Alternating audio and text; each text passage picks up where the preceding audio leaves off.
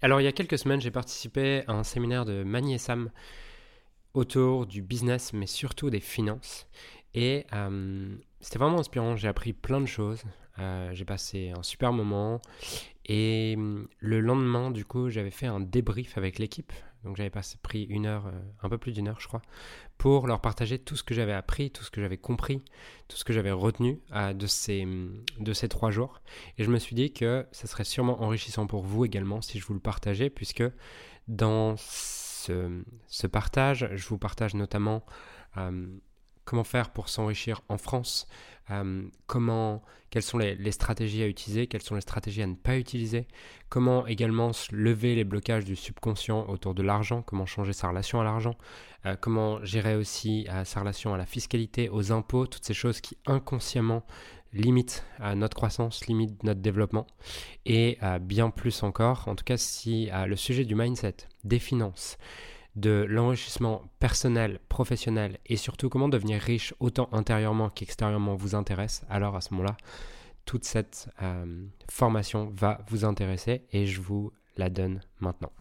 Je vous le partage pour deux raisons. Euh, la première, elle est très, elle est très égoïste. C'est que euh, je pense que la meilleure façon d'intégrer quelque chose, c'est de le partager et de l'enseigner. et comme j'aime intégrer ce que j'apprends, ben, vous êtes mes, mes cobayes qui me permettent d'intégrer davantage ce que j'apprends. Et euh, deuxièmement, parce que je pense que euh, ça peut aussi vous, aider, vous intéresser. Et c'est d'ailleurs, à mon avis, la raison pour laquelle vous êtes nombreux aujourd'hui. Euh, et d'ailleurs, ça fait partie, à mon avis, de la, ça fait partie en tout cas de la culture que j'ai envie de créer. Louisa a un peu commencé avec ça sur Prophétie Expérience 2.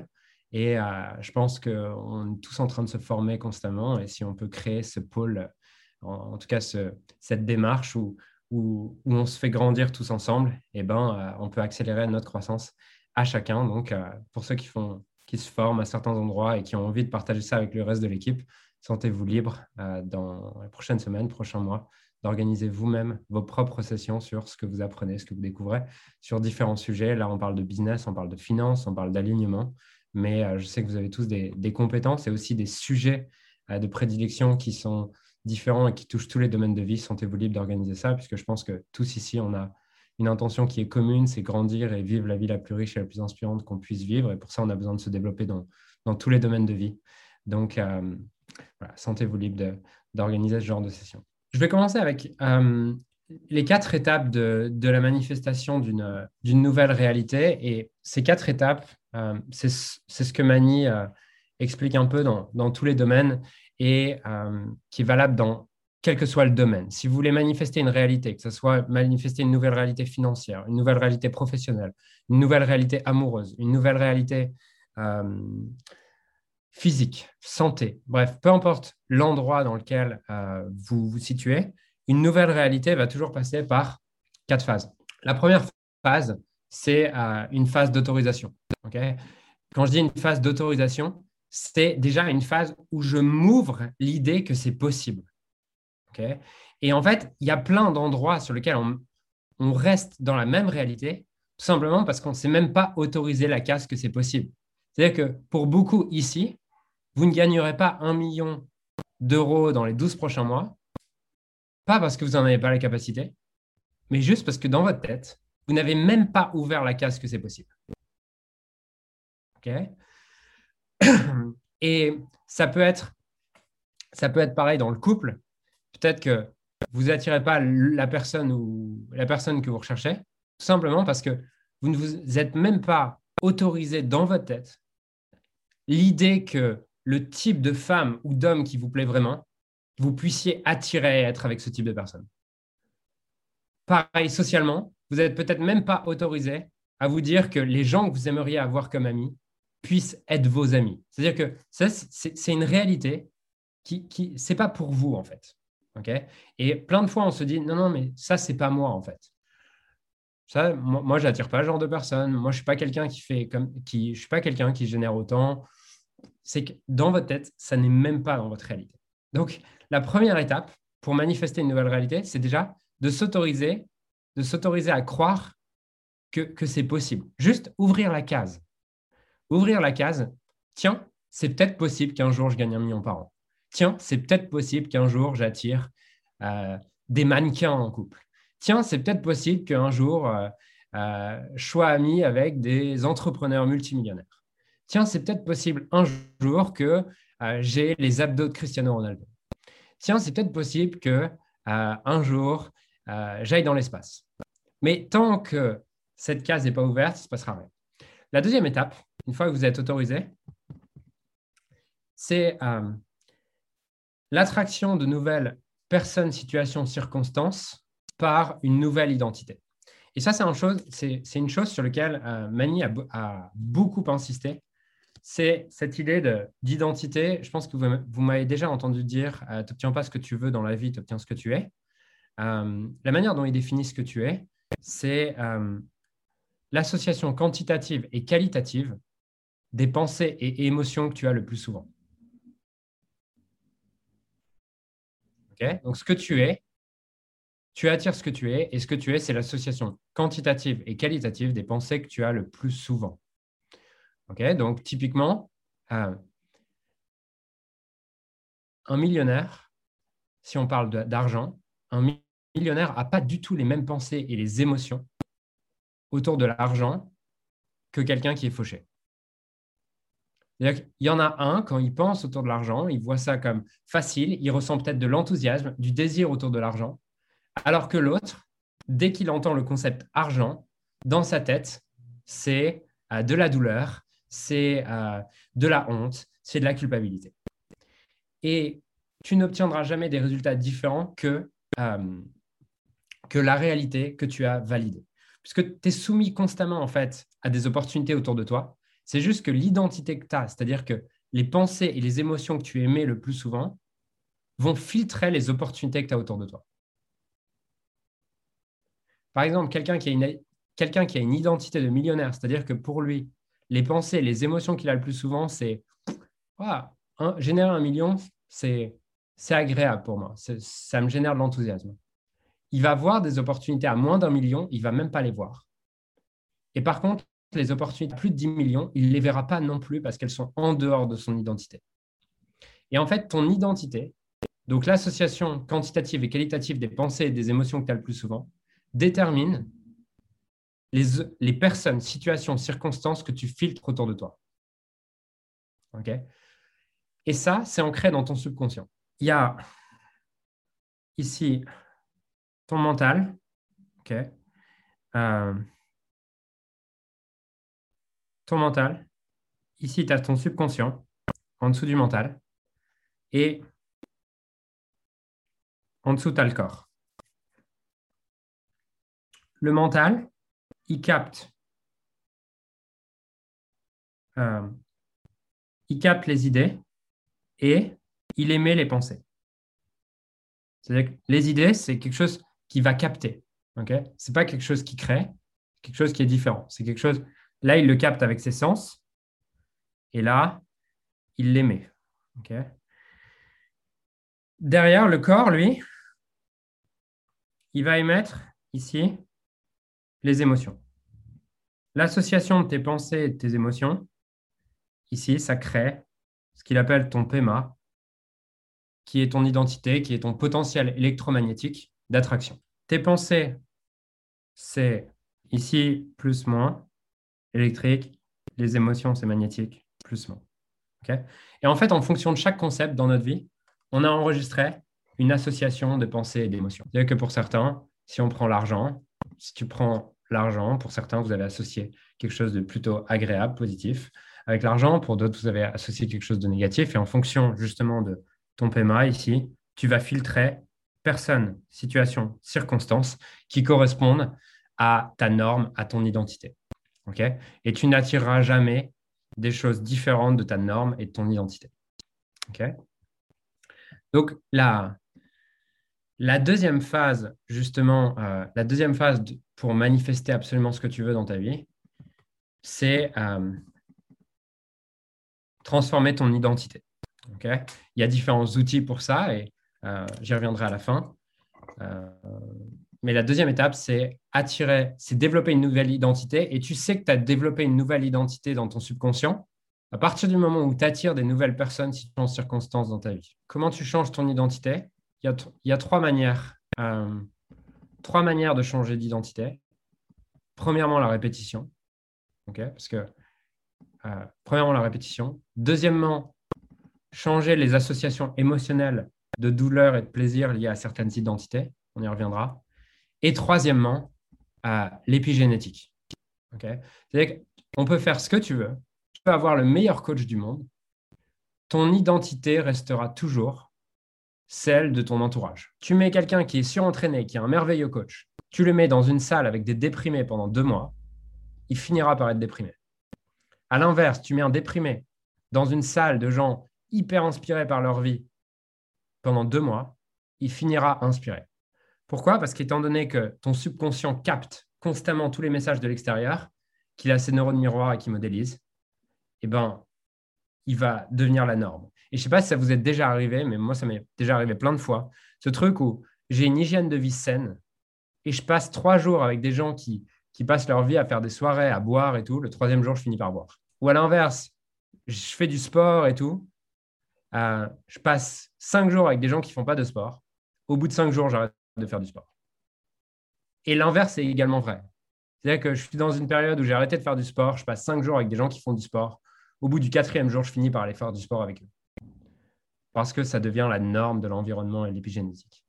Et j'ai bien aimé cette idée. Il disait que le coaching le plus puissant qui existe, c'est tout simplement changer ton épigénétique et trouver un moyen d'être dans des environnements avec des gens qui sont ce que tu es déjà. Un truc que j'ai trouvé intéressant aussi, il disait que quand tu as validé une nouvelle identité, par exemple, validé, tu, matérialises des, nouveaux, tu matérialises des nouveaux résultats dans ta vie, tu as deux manières de redescendre. Soit justement, tu fréquentes un cercle et un épigénétique qui a une station plus basse que toi, et tu vas finir par redescendre de ce que tu as validé. Soit tu cristallises à un moment donné une émotion de douleur associée à quelque chose. C'est-à-dire, tu as généré 10 millions, ton identité, c'est faire 10 millions, mais tu vis un truc vraiment douloureux autour de tes 10 millions. Et ben, ton subconscient peut à ce moment-là associer 10 millions, c'est douloureux, et redescendre de station radio. Redescendre d'identité parce qu'il a associé cette identité égale douleur. Et votre subconscient fonctionne que comme ça. Il associe cette identité égale plaisir, cette identité égale douleur. Et en fonction de ça, il va maintenir l'identité sur laquelle il perçoit la paire douleur-plaisir la plus avantageuse. Ça, c'est la troisième étape. La deuxième étape, du coup, pour manifester ce que vous voulez, c'est l'attraction de nouvelles personnes, situations, circonstances en validant une nouvelle identité. La troisième chose, euh, la troisième étape pour manifester absolument ce que vous voulez, c'est euh, l'acceptation du prix à payer. L'acceptation du prix à payer en étant à, à 9 sur 10 de bien-être, certitude et désir quand tu imagines tous les inconvénients de ton objectif. Si tu ne l'es pas, c'est que tu n'es pas prêt et c'est que tu t'exagères sur l'objectif que tu te fixes. Et dernièrement, la quatrième étape, c'est tout simplement l'action massive. Euh, l'action massive. Donc ça, c'est un, peu quelque chose qu'il a appliqué à tous les endroits. c'est un peu quelque chose qu'il a appliqué à tous les endroits. Maintenant, euh, J'aimerais vous parler vraiment de différents principes, vraiment qui sont des principes plutôt euh, externes en termes de business, en termes de, de, de, finance et en termes de prise de décision.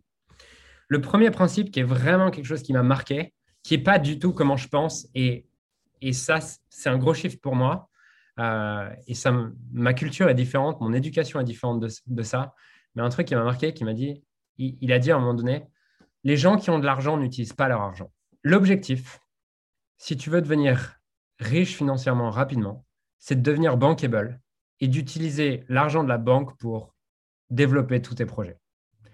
Et moi, par exemple, ça a fait un shift parce que j'ai grandi avec, dans une famille, sur une famille plutôt classe moyenne élevée. Et en fait, as, un peu, notre société et notre épigénétique dans notre société, c'est la classe plutôt basse dans notre société, elle prend des crédits à la conso pour acheter des merdes. La classe moyenne, elle est dans un truc où elle voit les gens qui n'ont pas d'argent qui prennent des crédits. Et du coup, elle est en mode, il ne faut pas prendre de crédit. Si tu prends un crédit, n'achète jamais un truc. N'achète jamais un truc avec crédit dans ta vie, parce que si tu achètes un truc avec crédit dans ta vie, euh, ça veut dire que tu n'as pas l'argent pour le faire. Et moi, c'est ce que j'ai entendu toute ma vie. Et du coup, j'ai associé crédit, c'est un truc pour les pauvres, en fait. C'est un, euh, prendre un crédit, c'est un truc pour les pauvres, c'est un truc que tu ne dois pas faire. Mais en réalité, tu as la classe riche au-dessus qui n'utilise jamais son argent pour développer ses projets, qui va toujours utiliser l'argent de la banque pour euh, développer ses projets. Et justement, en utilisant l'argent de la banque pour développer ses projets, ça lui permet de continuellement avoir du cash en banque, euh, de continuellement rester bankable et pouvoir avoir de plus en plus pour développer ses projets et multiplier l'argent beaucoup plus rapidement plutôt que d'être limité par le cash qu'il a en banque, qu'il a lui-même. Donc pour moi, ça a été un gros shift, mais euh, c'est sûrement parce que j'ai reçu cette éducation de, de euh, bah, les crédits, c'est pour les pauvres. Mais bon, selon l'éducation que vous avez reçue, vous êtes soit, bah, pour vous, c'est déjà une norme en fait. Euh, c'est déjà une norme de développer vos projets avec la banque et euh, vous apprenez rien à cet endroit-là.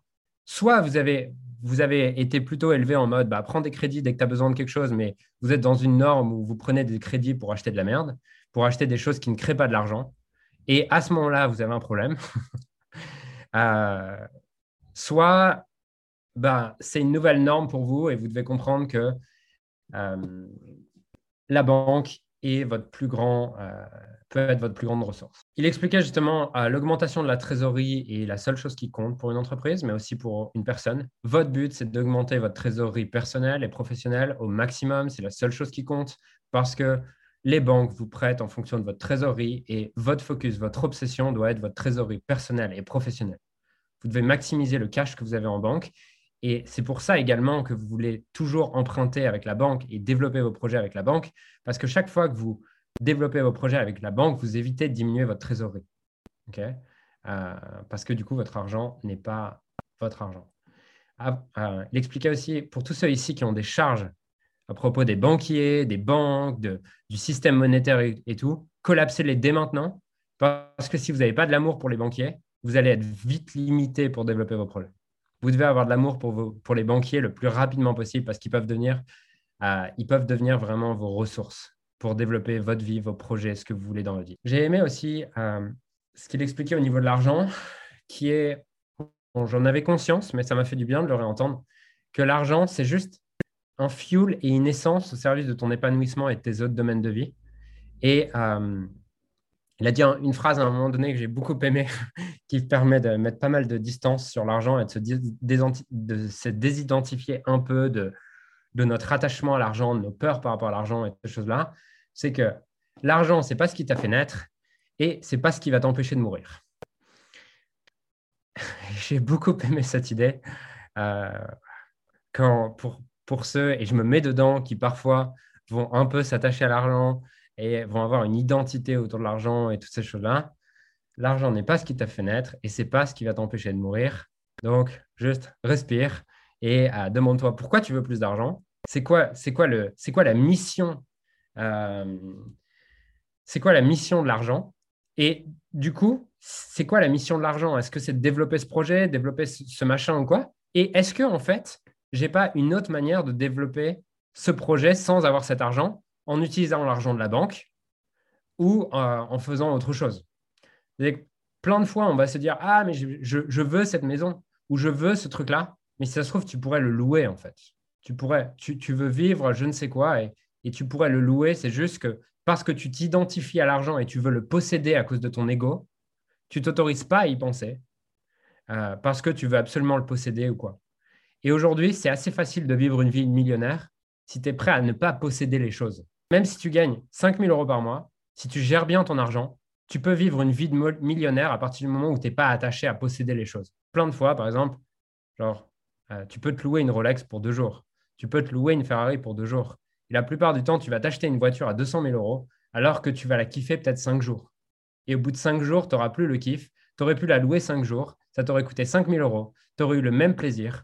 Juste, tu ne l'as pas fait parce que pour toi, c'était un achat d'identification, un achat d'ego, plutôt qu'un achat d'expérience émotionnelle. Et quand tu te rappelles qu'en fait, le but de l'argent est juste d'être un fuel au service de ton épanouissement, tu peux te rendre compte que la plupart de tes rêves, tu les, tu les, tu les as rendus inaccessibles parce que tu veux les posséder plutôt que de les louer. Et j'avais vu une vidéo d'Alexa Ormodi à ce sujet-là, sur lequel il expliquait que il avait, chiffré un peu ce que ça lui avait coûté de faire du jet, de louer la Lamborghini et tout. Et en fait, en louant tout, il avait vécu une vie sur laquelle je m'étais dit, putain, il faut 10 millions pour vivre ça. Et en fait, en louant tout, plutôt que de se dire, je dois acheter les choses, avec 300 000 euros, il avait vécu une vie où je me disais, putain, il faut avoir au moins 10 millions pour vivre cette vie. Parce que justement, les gens riches louent, utilisent le crédit et se sont désidentifiés de l'argent. Tant que tu es identifié à l'argent et au statut, tu vas être ultra limité dans ce que tu peux vivre et tu vas avoir du manque plutôt que de voir ça comme un fuel et te demander qu'est-ce que j'ai envie de vivre, comment est-ce que je peux le vivre, est-ce que je peux le vivre avec la banque, est-ce que je peux le vivre avec euh, en le louant plutôt qu'en l'achetant et à avancer à partir de cet endroit-là. J'ai beaucoup aimé cette idée aussi de désidentification. J'expliquais que ce qui crée des émotions à tous les endroits et ce qui nous fait souffrir à tous les endroits, c'est à partir du moment où on s'identifie on s'identifie au business, on s'identifie à notre rôle, on s'identifie à l'argent, on s'identifie au client. Et que plus tu t'identifies, euh, tu t'identifies à ton taux de closing, tu t'identifies à ton NPS, plus tu t'identifies à ces choses-là, plus tu vas souffrir, plus tu vas être dans le stress au quotidien, et moins tu vas être capable de performer. Et l'idée, c'est justement de voir tous les bénéfices et les inconvénients, quoi qu'il se passe au niveau du business, de l'argent et tout, d'être totalement désidentifié, désidentifier de ça, prendre de la hauteur sur les choses, avoir de la gratitude, peu importe le résultat. Et c'est à partir de ce moment-là où tu vas pouvoir avancer avec le plus de légèreté, de fuel, d'inspiration et d'enthousiasme dans tout ce que tu fais. Plus tu es identifié à la chose, plus ça va être lourd et tu vas en souffrir. Parce que dès lors que tu es identifié à quelque chose, que ce soit l'argent, le business, les résultats clients, le NPS, ton taux de closing, ton taux de commission, toutes ces conneries-là, tant que tu associes ton identité à ça, et eh ben, dès lors que tu as un peu moins de résultats à cet endroit-là, tu as la sensation de mourir. Parce que si tu crois que c'est ce que tu es, ton résultat à cet endroit-là, tu vas avoir la sensation de mourir dès lors que ce résultat est un peu moins. Et dès lors que tu dès lors que tu t'identifies à quelque chose, tu deviens esclave de cette chose. C'est-à-dire que c'est ce truc-là qui dirige ta vie. Si tu t'identifies à ton taux de closing, si tu t'identifies à ton NPS, si tu t'identifies au montant sur ton compte en banque, si tu t'identifies au nombre de ventes que tu fais, tu t'identifies à je ne sais quoi d'autre, tu deviens esclave de cette chose, cette chose qui commence à diriger ta vie, ça crée du manque, ça crée de la peur.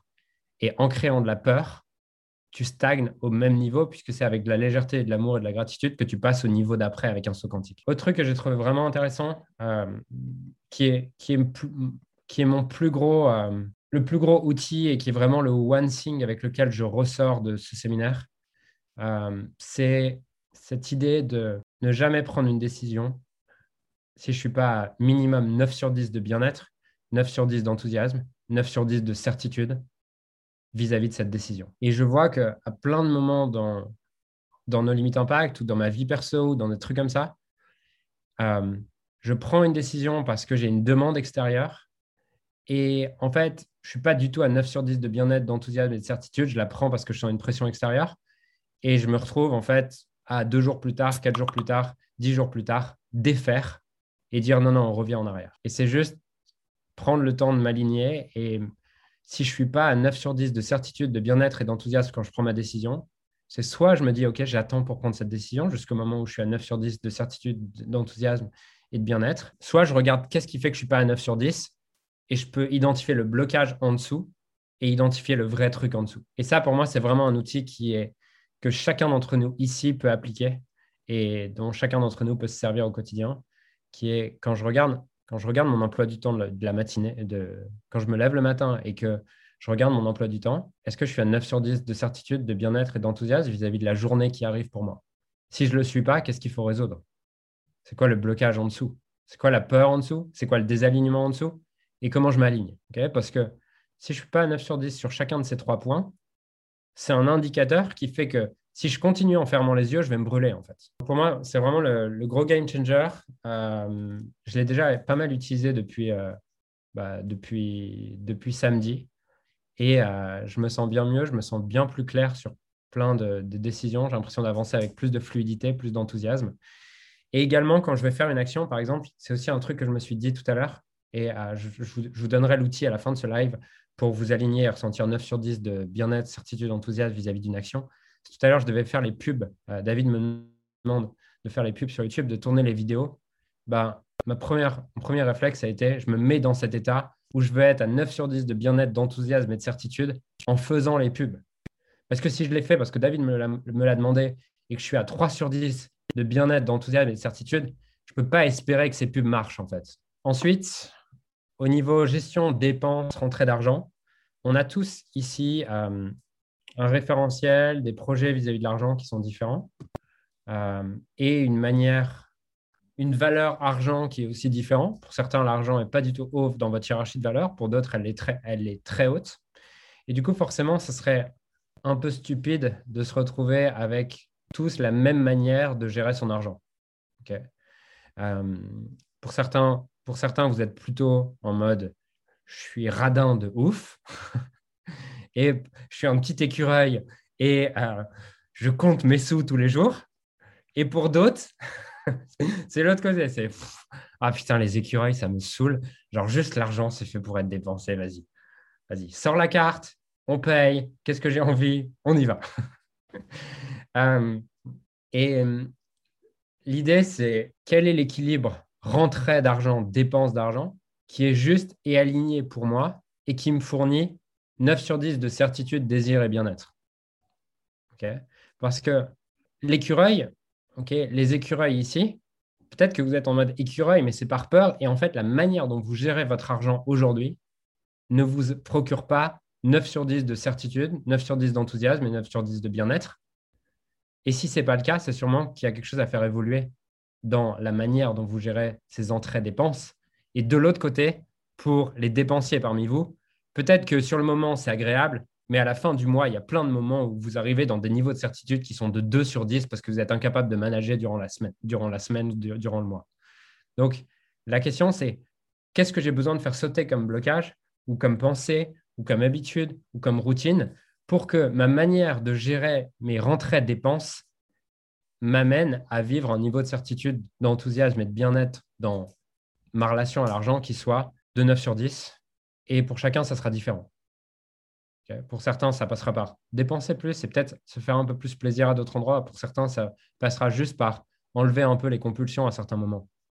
Mais vous aurez tous un style qui est différent et je trouve que c'est un merveilleux indicateur de se demander quelle est euh, la manière de, de, gérer mes rentrées dépenses qui me permettent d'arriver à 9 sur 10 de certitude, désir, bien-être. Un truc qui intéressera peut-être pas tout le monde, mais j'ai quand même envie de vous le partager. Pour ceux qui sont en France ici, en France déjà, euh, vous le savez sûrement, mais dès que tu décaisses de l'argent de ton pro à ton perso, bah, tu te fais défoncer en fait. Euh, tu te fais défoncer et ça, c'est pas nouveau. Donc, l'idée, si vous avez envie de, de devenir riche, entre guillemets, de devenir riche financièrement, c'est que si vous voulez devenir riche financièrement sans optimisation fiscale en France, ça va être compliqué. Et la plupart des gens qui sont vraiment devenus riches et qui ont, qui ont masterisé justement l'argent euh, sont des gens qui sont devenus riches, qui sont riches au niveau de leur holding et non pas euh, en perso et qui ont laissé beaucoup d'argent au niveau de leur holding. Donc, la structure, la structure dont vous avez besoin, c'est une holding là-haut qui est en fait une SAS cette SAS possède, possède votre entreprise ici, qui est aussi une SAS.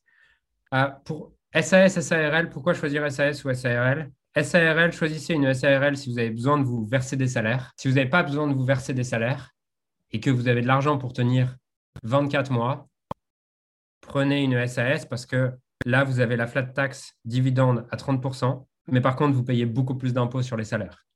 Donc, si vous avez besoin de vous verser des salaires tous les mois pour vivre, choisissez un modèle de, SARL. Si vous n'avez pas besoin d'argent pour vivre, choisissez un modèle de SAS et versez-vous des dividendes à la fin de l'année. Pour tous ceux qui sont auto-entrepreneurs ici, c'est OK si vous n'avez pas l'ambition de gagner un, jour plus de 50 000 euros par mois, euh, par an, 60 000 euros par mois. Si vous avez l'ambition de gagner plus, auto-entrepreneur est le truc le plus limitant de votre vie au niveau du subconscient. Au niveau de votre inconscient, si vous restez auto-entrepreneur, eh ben, euh, vous capez mentalement dans votre subconscient au-delà de 60 000 euros. C'est-à-dire que vous n'êtes même pas autorisé à imaginer que vous pouvez gagner plus de 60 000 euros cette année. Donc, au niveau des quatre étapes de la manifestation, vous avez dans, votre tête, c'est même pas une autorisation de faire plus de 60 000. Donc, espérez pas faire plus. Hein. Je remercie à Audrey, mon ex, pour ça. J'étais auto-entrepreneur et un jour, on se retrouve dans le canapé elle me dit, euh, ça, faisait, ça faisait deux ans que je faisais, euh, que je faisais 30 000, 40 000, 50 000. par, euh, par an, que j'essayais de faire passer deux, trois trucs que je déclarais pas et que j'étais comme ça. Et un jour, elle me dit Mais Julien, tu dis que tu as des grands rêves et que tu es hyper ambitieux, mais tu, pourquoi tu restes comme un bébé à jouer à l'auto-entrepreneur qui essaie de, de cacher 5 000 euros, 10 000 euros comme ça? Au moment où elle m'a dit ça, j'ai cru que j'allais la tuer. Mais vraiment. j'ai senti la colère, la frustration dans mon corps en mode Putain, mais, mais t'es une putain de connasse, quoi. L'après-midi, la SAS était créée. Huit mois plus tard, j'avais généré 400 000 euros. Un an et demi plus tard, j'avais généré un million et demi. Pourquoi? Parce que ce jour-là, je me suis donné l'autorisation d'arrêter de jouer petit. Et passer à un autre niveau de subconscient, bah, c'est prendre des risques parce que forcément, tu flippes le jour où tu avais l'habitude de faire tes 50K et tout. Mais toute transformation passe par une période d'incertitude. Et la question, c'est est-ce que tu es prêt à payer le prix de l'incertitude pour aller vivre ta transformation? Parce que si tu n'es pas prêt à payer le prix de l'incertitude pour ta transformation, bah, espère pas te transformer. Hein. Et, et c'est pas grave. Mais juste, sois un peu honnête avec toi. C'est que si tu as l'intention de devenir libre financièrement et que tu es auto-entrepreneur, bah, il y a un petit décalage. Donc, holding SAS, derrière ici, tu peux avoir des SCI, tu peux avoir d'autres SAS, euh, tu peux avoir d'autres SARL, tu peux avoir ce que tu veux. Et, et ensuite, l'avantage, c'est que ta holding devient ta banque personnelle. L'avantage de la holding, c'est que tu peux te verser des dividendes avec une flat tax de 30% à tout moment de l'année. À tout moment de l'année, c'est-à-dire que tu n'as pas besoin d'attendre ton bilan pour ça. Ça, c'est vrai sur tes sociétés d'exploitation ici. Mais si tu fais remonter de l'argent, si ton but, si à la fin de l'année, tu fais remonter tout ton argent vers, tes holdings, vers ta holding là-dessus, bah, tu as une banque personnelle qui est, tu vas te verser des dividendes, le minimum de dividendes à la fin de l'année, tu laisses tout dans ta holding parce que quand tu laisses dans ta holding, tu deviens beaucoup plus bankable pour les banques parce que tu évites de perdre 30% à la sortie. Tu deviens bankable, tu accumules beaucoup d'argent au niveau de ta holding. Du coup, ta holding est de plus en plus valorisée par les banques. Quand tu as besoin d'argent, tu vas voir la banque, tu leur demandes euh, l'argent nécessaire en fonction du projet dont tu as besoin. Et quand tu as besoin de dépenses personnelles, et eh ben, tu prends dans ta holding, ça te coûte 30% de la taxe et tu vas. Je ne vais pas passer trop de temps là-dessus. Si vous avez besoin de, de plus de, choses à cet endroit-là, euh, je serais ravi de vous répondre en privé ou de refaire une vidéo complémentaire. Mais en tout cas, euh, voilà le système. Voilà le système que tous les gens riches en France ont. Qui ici a un peu peur du, du fisc, du fisc, de l'URSSAF, et demain aurait un petit peu de, euh, un petit peu de stress si demain il recevait un courrier ou un recommandé du fisc et toutes ces choses-là. Ok, ok, je me mets dedans aussi. Je me mets dedans, mais euh, j'ai beaucoup aimé la manière dont, dont Sam l'a abordé. Euh, ça a fait un chiffre pour moi aussi. C'est que maintenant, je suis prêt à partir à la guerre. parce qu'en fait, il expliquait que y a, en France, il y a un inconscient collectif qui est très fort justement autour de la peur du fisc, de l'administration fiscale, de l'administration euh, euh, d'État et de toutes ces choses-là. Il expliquait que la pire chose qui puisse t'arriver par rapport à ça, c'est d'avoir peur et une énergie de victime. Parce qu'il euh, il explique qu'en fait, vous avez peut-être déjà entendu ça, mais que tout ce qui est vrai à un niveau individuel est aussi vrai à un niveau global, organisationnel et de groupe. Et euh, je ne sais pas si vous avez déjà vu dans la rue avec les animaux, en tout cas, moi, ma mère, quand j'étais petit, m'a toujours dit ça. m'a dit, si tu vois un chien et que tu as peur de lui, c'est justement parce que tu as peur qu'il va t'attaquer. Et si tu es à l'aise, euh, il va jamais rien se passer. Et personnellement, je suis quelqu'un qui ne me suis jamais fait emmerder dans la rue pour une raison, c'est que je ne pense pas faire ultra peur ou quoi. Par contre, quand je passe dans des quartiers chauds euh, à une heure qui est tardive, dans ma tête, je me répète cette phrase, je me mets dans cette certitude et dans cette détermination. Et quand je vois des gens bizarres autour de moi, je me répète cette phrase de tu m'approches, te tue. Tu m'approches, te tue. Tu m'approches, te tue. Et du coup, personne ne m'approche. Alors qu'à l'inverse, si, et je le pense vraiment, je le pense et je le ressens, et, tu m'approches, te tue vraiment. et du coup, je me suis jamais fait emmerder dehors parce que depuis que j'ai 14 ans, je fais ça en fait. Et à l'inverse, si tu as une énergie de peur et tu es en mode, euh, es en mode Ah putain, j'ai peur, m'approche pas, justement, tu as une énergie de victime et énergétiquement, c'est ce que tu envoies, et tu vas attirer des prédateurs si tu as une énergie de victime. Et en fait, c'est exactement pareil avec le fisc. C'est que c'est un système énergétique, hein, le fisc, et euh, c'est un système énergétique qui, répond exactement aux mêmes lois. Et si tu as une énergie de victime par rapport au fisc, par rapport à tout ça, et qu'on te met un peu de pression et que tu payes sans te défendre, bah, en fait, tu crois que si tu payes deux ans plus tard, c'est terminé.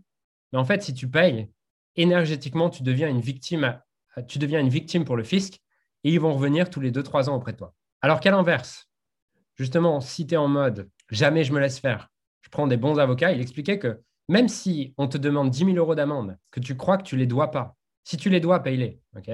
Mais si tu crois que tu es dans ton droit, que tu dois 10 000 euros, même si ça doit te coûter 10 000 euros de frais d'avocat, paye tes 10 000 euros de frais d'avocat pour te défendre sur, sur ce dossier, parce que comme ça, énergétiquement, tu montres que tu n'es pas une victime et qu'il ne faut pas te faire chier.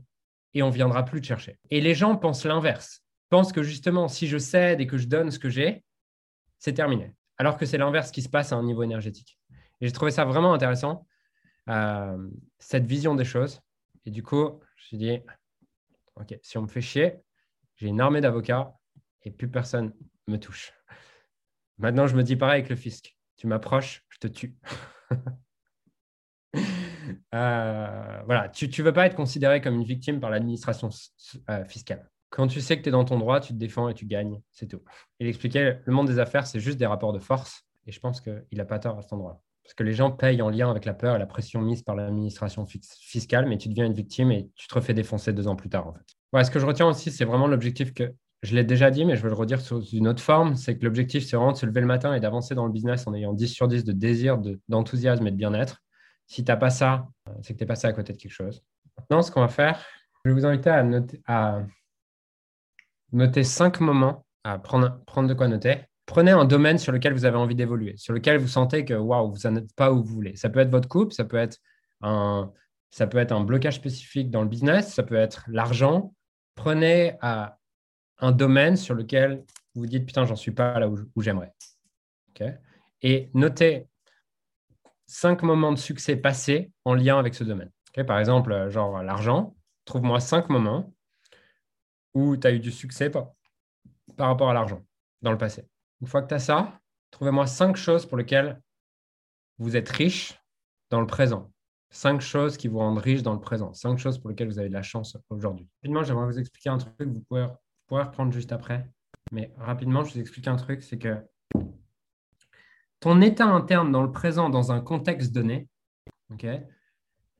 ton état interne dans le présent, dans un, dans un contexte donné, donc ton état interne, c'est égal à l'association des pensées et émotions que tu as dans le moment présent. Si on prend par exemple, euh, j'en sais rien, euh, la prise de parole en public, si j'ai une prise de parole en public à donner là maintenant, mon état interne, c'est-à-dire que l'association de mes pensées et de mes émotions dans le présent, sont la conséquence de la somme des associations que j'ai enregistré en rapport avec ce concept.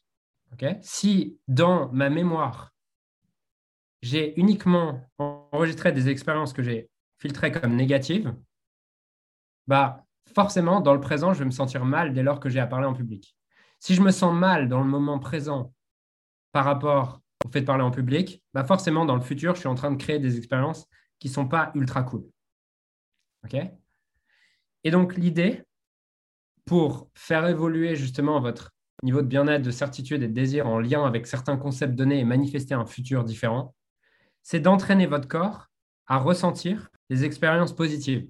Jusqu'à temps qu'il associe quantitativement et qualitativement des pensées et des émotions différentes autour d'un concept donné. Si je veux parler en public différemment, comment je vais faire? Eh bien, Tout simplement en entraînant mon système nerveux à revivre les situations positives qu'il a vécues en lien avec la prise de parole en public, positives et agréables en lien avec la prise de parole en public, jusqu'au moment où ça devient une norme pour lui de ressentir, où il valide plus de plus, il valide du plus, il valide du plus, il valide du plus, il valide du plus, il les ressent, il les amplifie, jusqu'au moment où ça devient une norme pour lui de ressentir du positif en lien avec la prise de parole en public. Et le jour où il ressent du positif en lien avec la prise de parole en public, bah, forcément, il va créer un futur qui est différent, puisque son identité dans le présent, c'est-à-dire que l'association ici de ses pensées et ses, émotions, sont différentes. Et tu changes ton identité comment? Ton identité, elle est basée sur quoi? Ce que tu te souviens de ton passé. ce que tu te souviens de ton passé en termes de pensée et d'émotions en lien avec un concept donné. Donc, si tu veux transformer ton identité autour d'un concept donné, comment tu vas le faire? En transformant les perceptions autour de ça et en entraînant tes expériences passées autour de ça. Donc, il a un outil justement qui s'appelle les trois colonnes que vous pouvez utiliser dans tous vos domaines de vie, qui est justement d'entraîner votre corps à revivre l'expérience, les expériences positives autour d'un concept donné, s'entraîner à ça ce qu'il appelle du fitness émotionnel, jusqu'à temps que vous associez une émotion différente autour euh, du sujet en question et que votre identité se transforme au fur et à mesure autour de ce sujet donné. Cinq moments euh, passés de victoire en lien avec le concept, cinq choses pour lesquelles vous avez de la gratitude dans le présent, pour lesquelles vous êtes riche dans le présent, et ensuite, quelle est l'identité que vous avez besoin de développer pour passer à un autre niveau dans ce domaine-là? Bon, Du coup, derrière, je leur ai fait vivre euh, l'exercice en direct. je ne vais pas le faire dans ce podcast parce que le, contexte le, le facilite pas forcément. Euh, en général, quand je fais vivre ce genre d'exercice, j'aime voir les gens avoir un feedback euh, visuel, ce que j'ai pas là, qui me permet de guider en fonction du rythme et tout ça. En tout cas, voilà, j'espère que, que, ce podcast t'a appris des choses, t'a donné des choses, euh, que tu en as retiré quelque chose. Et moi, je te dis à la prochaine pour un prochain podcast. Si jamais ce podcast t'a plu, t'a aidé, bah, partage-le à un ami qui peut bien, bien évidemment lui aussi en retirer de la valeur. Euh, et également un petit 5 étoiles sur iTunes. Ça permet de pousser le podcast un peu plus loin. Je te remercie. Je te dis à bientôt.